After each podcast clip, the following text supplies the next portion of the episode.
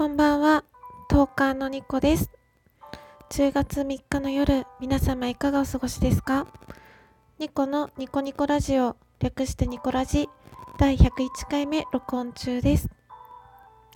はい、このニコラジは私、情緒不安定系トーカーのニコが日々つれづれなるままに思ったことを12分間つぶやいている独り言番組でございます。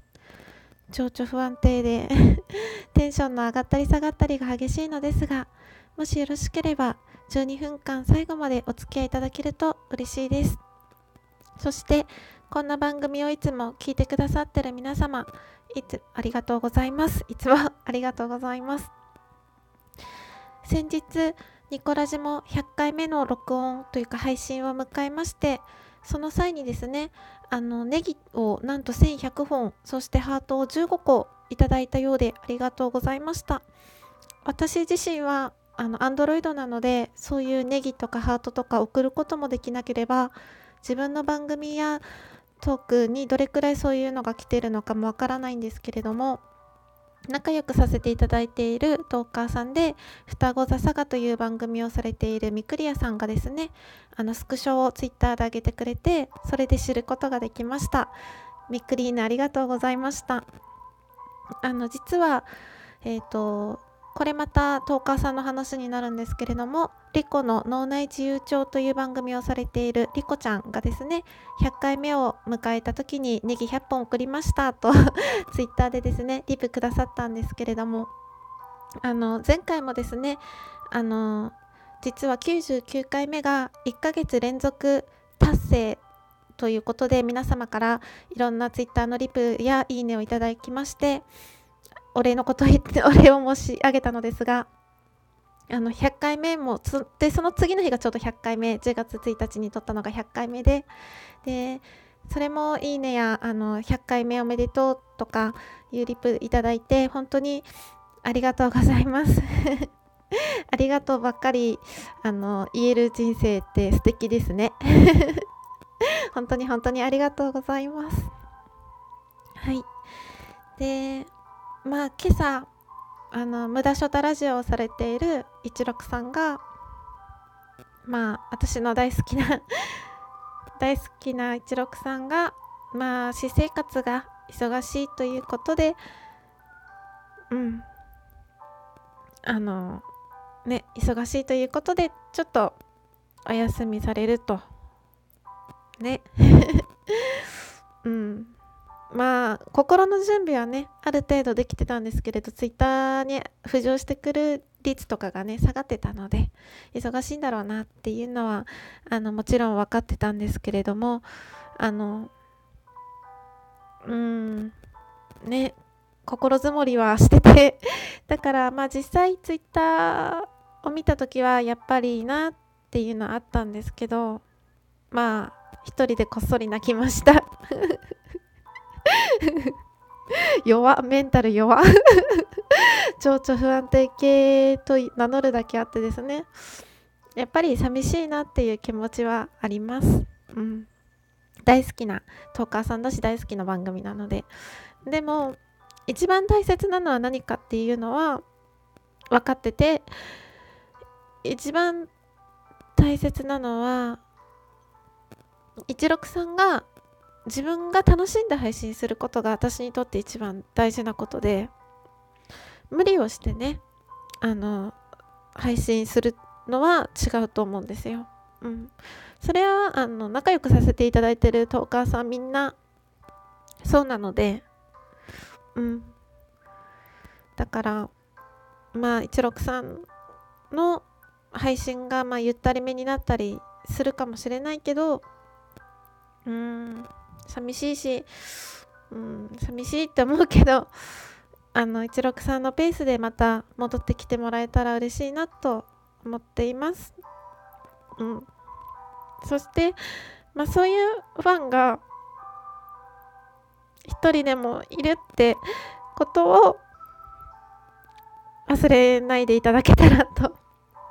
思います。まあ一人じゃなくてたくさんねみんな待ってると思うのではい。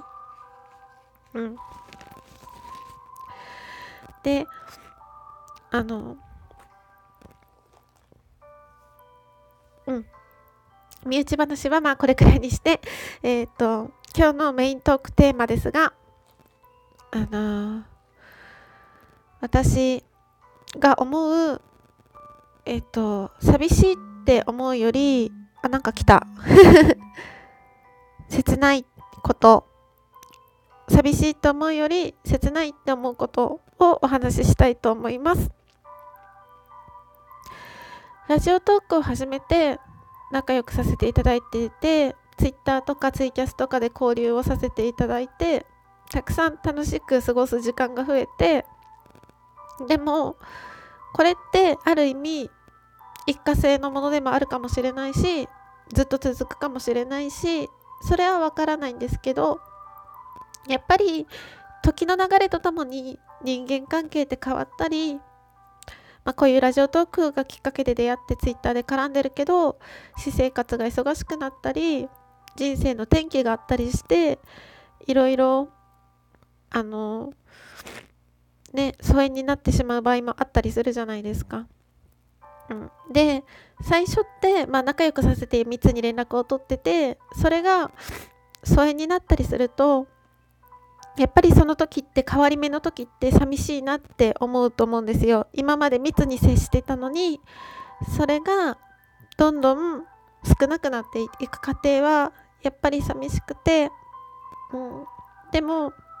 寂しいって思ってる間はあの寂しいと思ってる間はその人がその自分の中にいるってことなんですよね。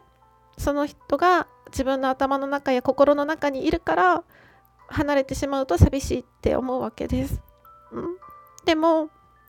時間がどんどん経って時間の経過とともにその寂しさも薄れていって